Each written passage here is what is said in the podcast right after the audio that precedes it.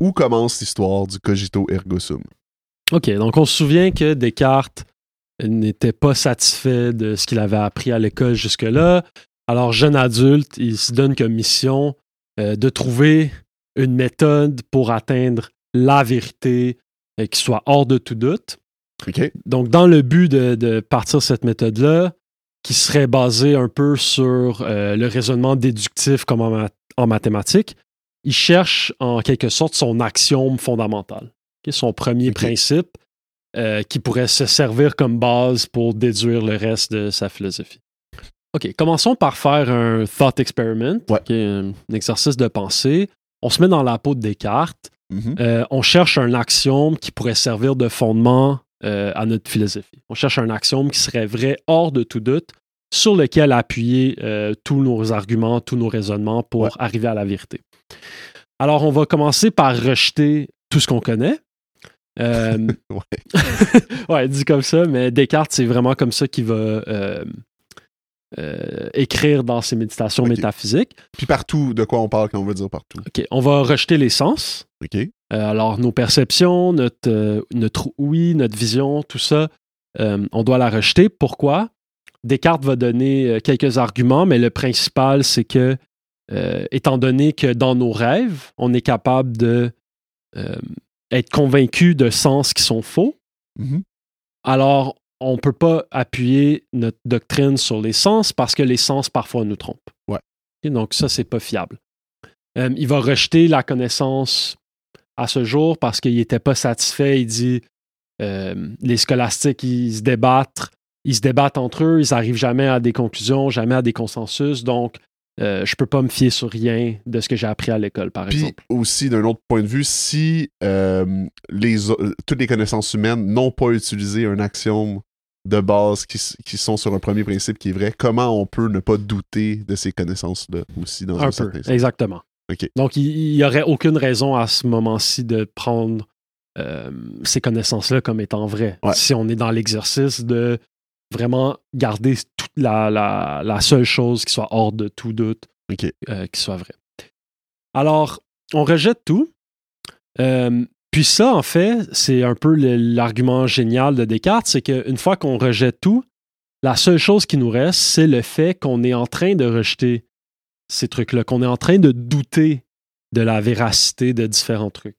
Mhm. Alors, le fait de douter euh, doit venir de quelque part, sinon je ne pourrais pas douter. Puis, ce quelque part-là, c'est la pensée. La pensée, euh, c'est mon âme qui, qui- qui l'a fait dans la, la- la façon de Descartes de voir le monde.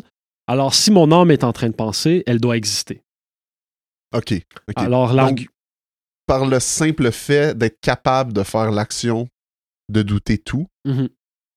ça explique un peu l'existence de quelque chose. Donc, ce quelque chose-là doit exister.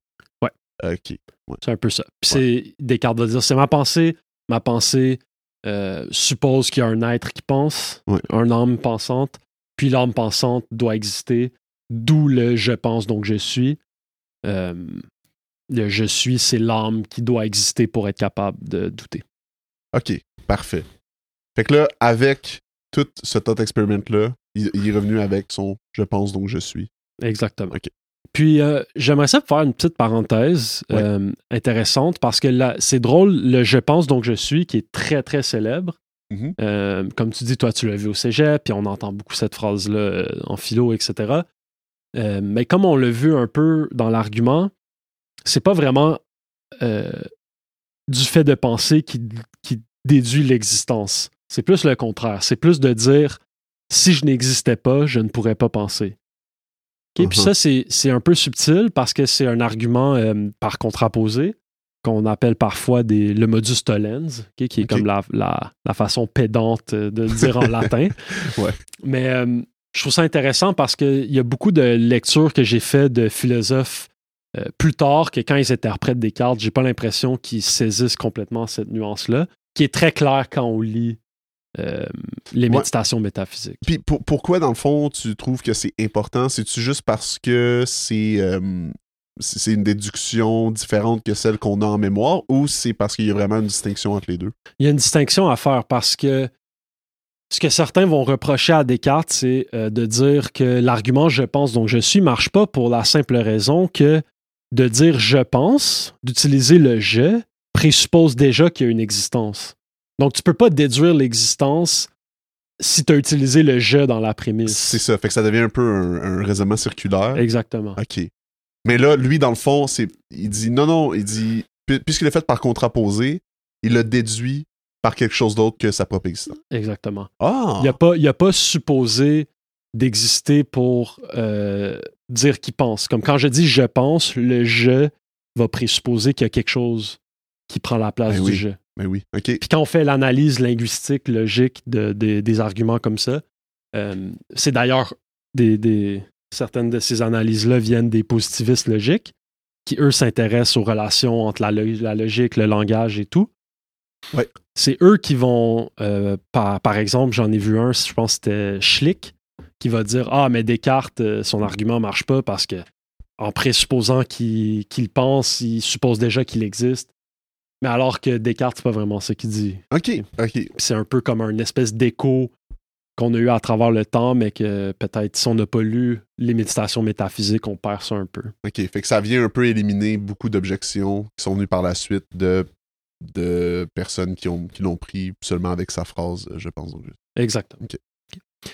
Mais Euh, si, euh, question random, Ouais. si on prend le latin de cogito ergo sum, Ouais. est-ce que ça se traduit par je pense donc je suis? euh, ouais. Cogito, c'est penser. Ergo, c'est donc. Puis sum, c'est être. OK. Pas que je connais du latin, mais ça, ça je sais. Cogiter, cogito. Ouais, ouais. C'est la racine du mot penser. Euh, OK. Ensuite, euh, ce que je voulais aborder, c'était de voir comment il utilise euh, ce fondement-là. Parce que là, c'est bon, il a un fondement qui euh, il est capable de douter, donc il a une capacité de penser, donc il y a, il y a quelque chose qui existe qui fait l'action de penser. Puis comment il va se servir de ça euh, pour arriver à la vérité? Hmm? Donc il va dire euh, la pensée, elle est capable de voir la vérité. Pour Parce que là, excuse-moi, je, te coupe parce que j'essaie de comprendre où Ouais, est-ce que ça va. Fait que là, dans le fond, ce- le, le thought experiment qu'on a fait tantôt, Mhm. c'est pour déterminer quelle est son première action. Ouais. Donc, lui, lui son but, c'est de bâtir un peu une euh, méthodologie qui se base sur la vérité. Ouais. Sa première action, c'est j'existe. Ben, je, je pense, la pensée existe. Mhm. Là, à partir de ça, ce que là, tu vas expliquer, c'est comment, à partir de cette action-là, on arrive à une vérité. tu sais. Exactement. Une- la méthodologie, dans le fond. Pour... Exactement. C'est bon. exactement ça. Alors, euh, il va dire que la pensée, elle est capable d'atteindre la vérité pourvu que les pensées soient pures. Mhm. Puis là, bon, qu'est-ce que ça veut dire exactement? Il va dire que les pensées pures, ce sont les idées claires et distinctes. OK. C'est un peu vague. C'est un peu vague, ouais. Ouais. Euh, quelques exemples de pensées claires et distinctes pour Descartes. C'est des, exemples qui sont très proches de la géométrie. Ça va être euh, la figure, l'étendue, euh, le mouvement. Ok, Ça, c'est des idées que personne ne peut rejeter. C'est clair, puis c'est vrai juste parce que c'est tellement clair que cette idée-là est vraie. C'est un peu son argument. Puis on va rentrer un peu plus après dans pourquoi euh, c'est pas si fou que ça, mais pour le moment, on va, on va juste l'accepter. C'est un peu abstrait comme. euh, Ouais, Ouais, mais je te laisse. euh, Donc là, il va dire euh, tout ce qui nous reste à faire, c'est utiliser notre pensée pour trouver ces idées-là qui sont claires et distinctes. OK? OK. Parce que la pensée, euh, on peut s'y fier pourvu qu'elle s'intéresse aux bonnes pensées, qui sont les pensées pures, les pensées claires et distinctes. Merci d'écouter Dialogue dilettante. Je prends ce petit moment, cette petite pause, simplement pour vous inviter à vous abonner à la chaîne YouTube si vous êtes sur YouTube, à venir déposer un like si vous êtes sur Facebook et à venir euh, déposer un rating si vous êtes soit sur Spotify ou sur Apple Podcast. Ça va grandement nous aider, donc n'oubliez pas de liker et de vous abonner. Merci et on revient à l'épisode. Mais par rapport à, aux idées claires et distinctes, pourquoi est-ce qu'on douterait de tout mais on douterait pas nécessairement de ces idées claires et distinctes-là. Comment on fait la distinction? entre- Bon, c'est ici que le, le- le fait que Descartes soit ancré un peu encore dans le Moyen Âge, Mhm. puis qui croit en Dieu, puis qui fait de la métaphysique, euh, va avoir un impact sur son raisonnement. Donc, euh, la raison pourquoi on, a- on, a- on est capable de faire confiance à nos pensées claires et distinctes, euh, c'est en gros à cause de Dieu. OK. Évidemment. Évidemment. Donc, qu'est-ce qu'il va dire, c'est que euh, ben, l'âme, qui Ouais. est la, la faculté qui pense, puis là, il va essayer de, se justifier dans les méditations métaphysiques, mais cette âme, en fait, c'est le reflet de qu'est-ce, que, qu'est-ce qui est divin en l'humain. OK. C'est ce qui ressemble à Dieu chez l'humain, c'est le fait qu'il a une âme. Puis qui- vu que l'âme pense, puis qu'elle nous vient de Dieu, en gros, euh, la pensée, elle est capable d'atteindre la perfection, mais il faut juste que elle pense aux, bo- aux bons objets, aux bonnes idées, aux, bonnes choses. Donc, euh, euh, OK. Donc, mais dans le fond, c'est juste un, une espèce, d'après moi, une croyance que l'humain serait capable d'arriver à ces déductions-là d'une certaine façon ou d'une autre. Exactement. C'est un peu ça. OK? Exact. Ouais. Puis, tu sais, moi, ce que je trouve intéressant, c'est que oui, OK, c'est pas le meilleur argument. Aujourd'hui, c'est très suspect de dire Ah, mais Dieu tombe dans mon argument, puis voilà, ça règle mon problème. Ouais. Mais euh, je trouve ça intéressant parce que c'est une, euh, une philosophie qui reste optimiste, dans la mesure où ça donne l'espoir que l'humain est capable d'arriver à la vérité. Puis ça, c'est important, je pense, euh, dans, dans la philosophie, d'avoir une, une épistémologie qui donne à, justement la, la- la croyance qu'on peut arriver à des certitudes vraies, qu'on peut trouver des réalités scientifiques. Mhm. Donc, ce, côté-là optimiste, que l'humain est capable d'arriver à des connaissances vraies sur la nature, vraies sur le monde, Ouais, euh, est très importante, je pense, pour ce qui est devenu la révolution scientifique. Ben, totalement. Ben, en fait, je trouve ça super intéressant parce que moi, de prime abord, comment je voyais Descartes puis sa méthodologie ou plus sa, sa- son idéologie, c'est que justement, il fallait douter de tout. Mhm. Mais en fait, c'est pas nécessairement ça. De ce que je comprends, que- qu'est-ce que tu dis, c'est que non, il a pris comme doute la base de sa méthodologie pour trouver la, vé- la vérité Mhm. ou euh, ce, qui, ce qui est vrai. Mhm. Puis, dans le fond, dans, dans sa méthodologie, il y a que, ben, il y a vraiment que l'humain est capable d'arriver à la vérité. C'est juste- il peut pas vraiment prouver ça, fait qu'il utilise un peu Dieu, mais Ouais. comme tu dis, ça reste optimiste. Fait que je sais pas si tout le monde, a cette, tout le monde qui connaît peu Descartes a cette pensée-là Mhm. de, de son. euh, Je pense donc je suis, mais moi, je trouve que c'est un peu contradictoire avec ce que je pensais au départ Ouais, ouais. de sa. De sa... Mais son exactement, c'est qu'on a dans, dans, dans le- le- notre compréhension de Descartes qui valorise beaucoup le doute, on a l'impression que ça laisse très peu de place à la confiance en la vérité, que Mhm. c'est que du doute, que tout est à remettre en question. Mais c'est vraiment un exercice, euh, une méditation métaphysique, comme il va l'appeler, de prendre ce doute-là, mais ensuite, il renverse le doute dans une- un optimisme qu'on est capable de connaître des choses vraies. Donc, c'est vraiment pas.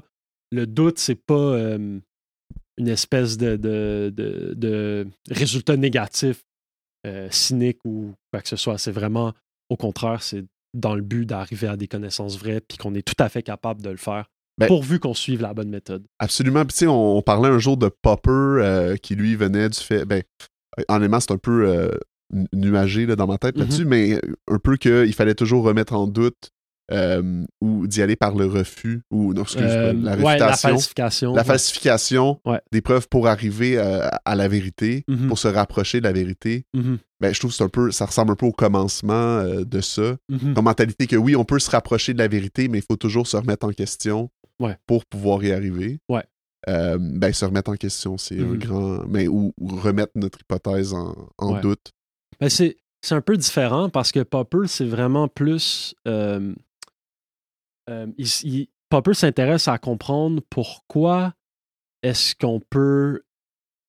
euh, comment est-ce qu'on peut décider qu'une proposition scientifique est vraie? Ouais. Puis Popper, lui, va dire en fait, on peut pas. Ce qui est important, c'est de soumettre nos propositions au plus de tests possible, puis de rejeter celles qui, qui, euh, qui ne survivent pas au test. Puis comme ça, on avance vers de meilleures en meilleures propositions qui expliquent de plus en plus de choses sur le monde. Mais c'est pour ça que je disais se rapprocher de la Ouais, vérité. Là, tu sais, Descartes, lui, il parle de on peut arriver à la vérité. Fait qu'il y a Exactement. une grosse distinction entre les deux. Puis je comprends Mhm. la distinction, mais j'ai l'impression que c'est un départ vers justement le doute de essayer de faire la falsification. C'est- que la nuance, la nuance entre Descartes et Popper, c'est que Descartes, c'est encore à un stade très naïf. C'est encore très comme métaphysique, c'est très euh, encore abstrait. C'est comme il veut fonder une, une- une doctrine, une philosophie.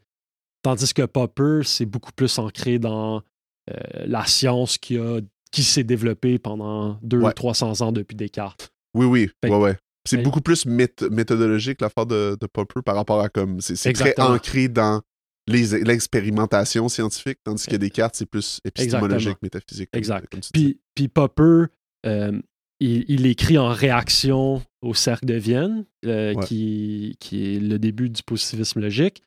Puis lui, euh, c'est très important dans, dans la philosophie du cercle de Vienne de, de ne pas faire de métaphysique.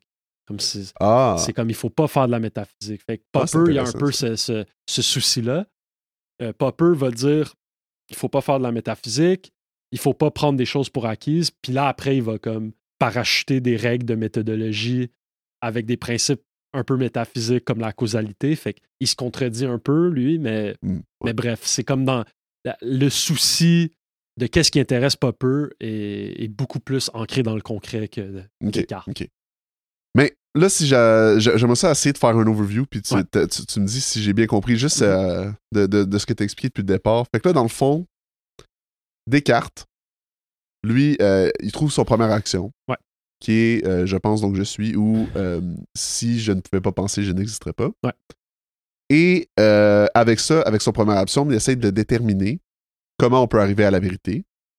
Ouais. Puis selon lui, en fait, euh, il détermine que, bon, pour la vérité, c'est des idées claires et, et précises. Euh, clair et distinct. Claires, je me trompe tout le temps quand je le dis, mais C'est correct. les idées claires et distinctes. Ouais. Pour lui, ça, c'est la vérité. Et euh, selon lui, l'humain est capable, a une capacité inconditionnelle Mhm. à pouvoir arriver à la vérité Ouais. grâce à Dieu. Et euh, est-ce qu'après ça, il y a un autre chevauchement? Comment, comme, tu sais, oui, on a la capacité, mais comment on y arrive Ouais. euh, à, à cette, Ok. ces vérités-là? C'est une très bonne question. C'est là que je voulais m'en aller. Fait que là, résumons un peu l'argument de euh, pourquoi, comment arriver à nos idées claires et distinctes. OK. Fait qu'il va dire il y a deux façons qu'on peut se tromper, puis pas avoir des, des pensées pures ou des idées claires et distinctes. Euh, c'est soit qu'on pense qu'une idée est claire alors qu'elle ne l'est pas. OK? Ouais. Euh, par exemple, euh, si je pense à euh, un objet qui bouge, mais là, l'objet qui bouge, c'est la composition de l'idée d'objet puis de l'idée de mouvement. Donc, ça, c'est pas une idée qui est distincte parce qu'il y a deux idées mélangées en une, puis il faut que je les sépare pour arriver à- à- aux principes qui sont clairs et distincts OK. par exemple. Ça ouais. va être des trucs comme ça. L'autre façon qu'on peut se tromper, c'est euh, parce qu'on a du libre arbitre. Puis notre libre arbitre euh, nous permet de croire des choses fausses si ça nous tente. OK. OK. Ce qui est tout à Ça a fait du sens. sensé. Ça a vraiment exactement. du sens, ouais.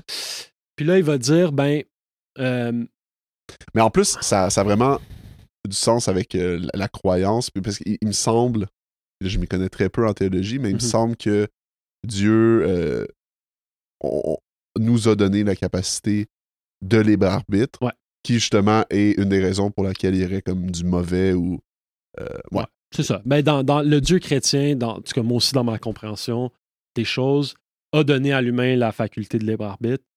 Des- Descartes croit ça. Il croit que c'est une source d'erreur, euh, le fait de d'avoir la capacité de, euh, de décider de croire en des choses alors qu'elles sont fausses. Donc là, une fois que euh, il dit ça, il dit ben là, tout ce qui reste à faire, trouver les idées claires et distinctes, pas se laisser berner par le libre arbitre. Alors, il faut limiter notre libre arbitre, puis il faut se focuser sur seulement les choses qu'on est capable de voir comme des idées claires et distinctes. Tout le reste, c'est juste du.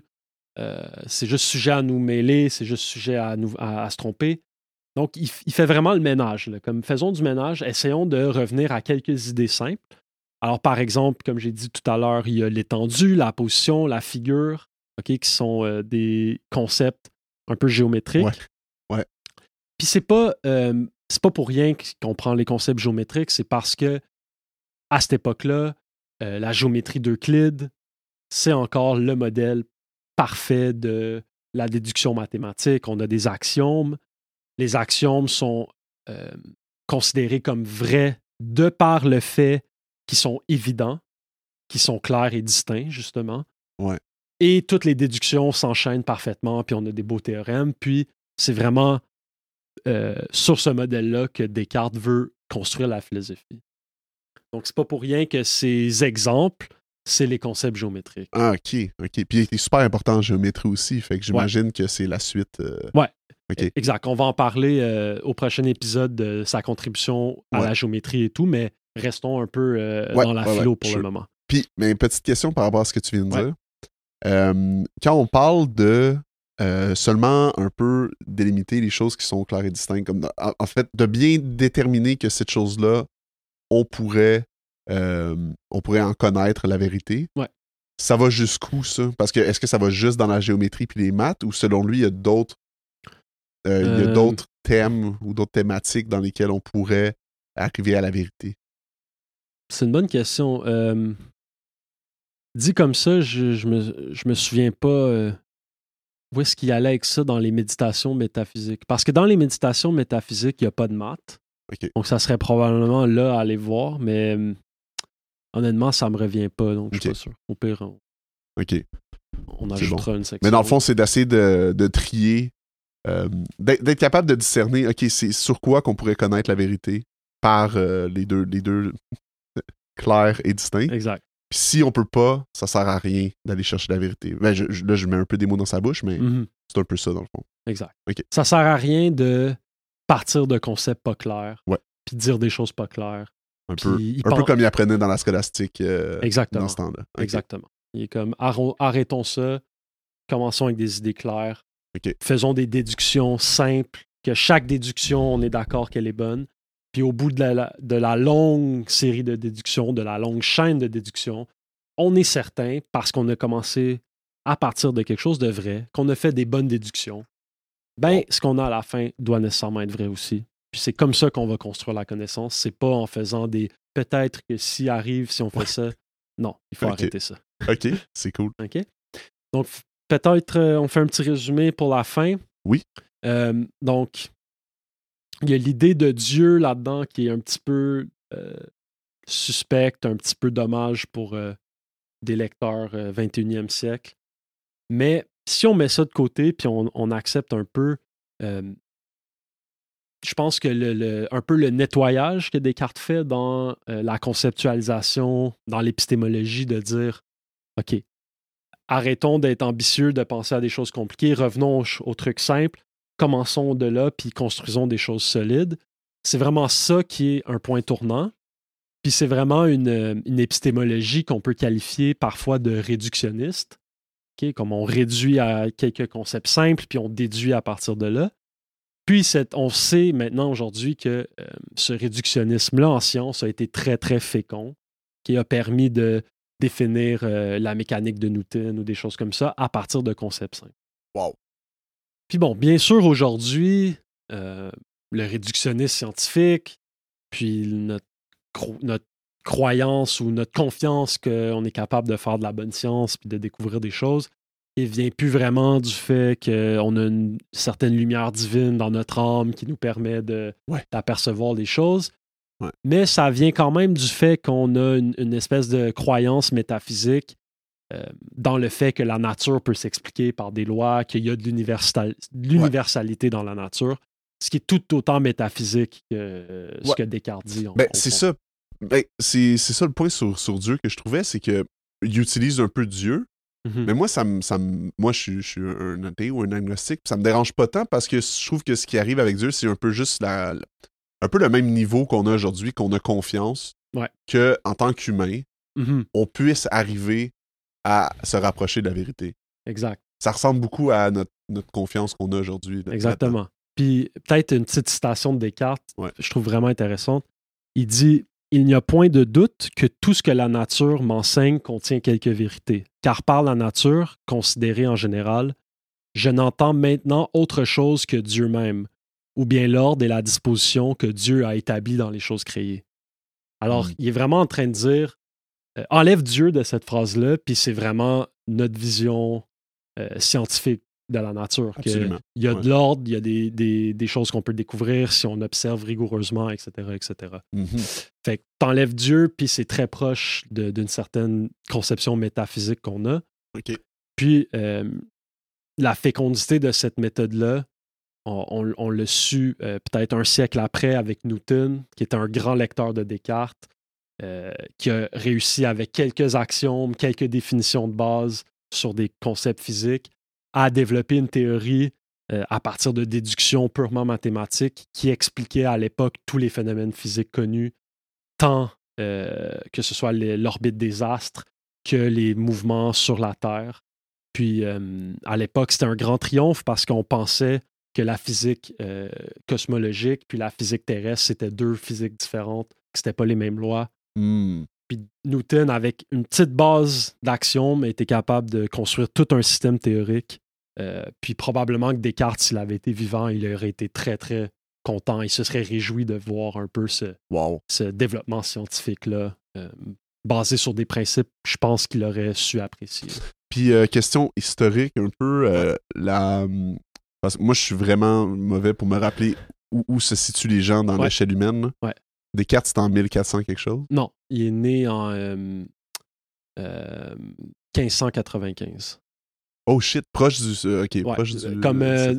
Euh, Newton est, est venu comme dans le siècle suivant là, avec sa théorie. Newton, c'est, euh, j'ai envie de dire 1776, Ok. mais je suis pas sûr, je suis désolé. OK, désolé, on est allé vérifier. euh, petit moment erratum. Euh, Descartes naît en 1596. Ok, je me suis trompé euh, d'un siècle, mais c'est 1596. Puis les Principia de Newton, où est-ce qu'il a publié sa célèbre euh, théorie mécanique euh, physique, c'est 1687. Encore une fois, j'ai dit 1700, mais je voulais dire 1687. Fait qu'il lisait Descartes, quand même, ça faisait euh, quand même une trentaine, quarantaine d'années que c'était écrit, j'imagine, Ouais. son, son truc. Ouais. OK. Qu'il Ouais. était influent quand même assez longtemps avant qu'on aille euh, le triomphe dans lequel tu parles. euh. Exactement. ok. Puis Newton, il, il- il a lu Descartes comme euh, quand il avait genre 14-15 ans, puis là, il, il commençait à se dire Ah, mais tel principe physique, euh, j'y crois pas, telle chose, ça n'a pas de sens. Puis ça l'a beaucoup nourri sa réflexion physique. Wow. Parfait. Donc, on peut s'arrêter là. Puis, dans les prochains épisodes, j'aimerais ça qu'on fasse un peu des liens avec des épistémologies plus mo- modernes, euh, Ouais. le positivisme logique, puis certains commentaires. euh, euh, j'aimerais qu'on parle un peu de Kant, un peu de Gaston Bachelard, puis certains de leurs commentaires sur Descartes. J'aimerais ça aussi éventuellement qu'on aille dans ses contributions scientifiques en tant que telles, donc les maths surtout, mais la physique, la médecine, tous des domaines où Descartes a été très important. Puis euh, voilà. Cool, parfait. Ben, Justin, j'en ai vraiment appris beaucoup. C'était vraiment nice. Euh, pour les gens qui écoutent, n'oubliez pas de nous lâcher un petit like sur YouTube, sur euh, Spotify. Spotify. Sur Spotify, vous pouvez maintenant rater le show, comme sur Apple Podcast. Donc, gênez-vous pas pour le faire. Ça nous ferait vraiment ben, plaisir, évidemment. Puis, euh, ben, c'est ça. Puis, on revient dans deux à trois semaines avec le prochain épisode. Ouais. Merci. Bonne journée. Puis subscribe sur YouTube. Ah oui, sub- subscribe, please.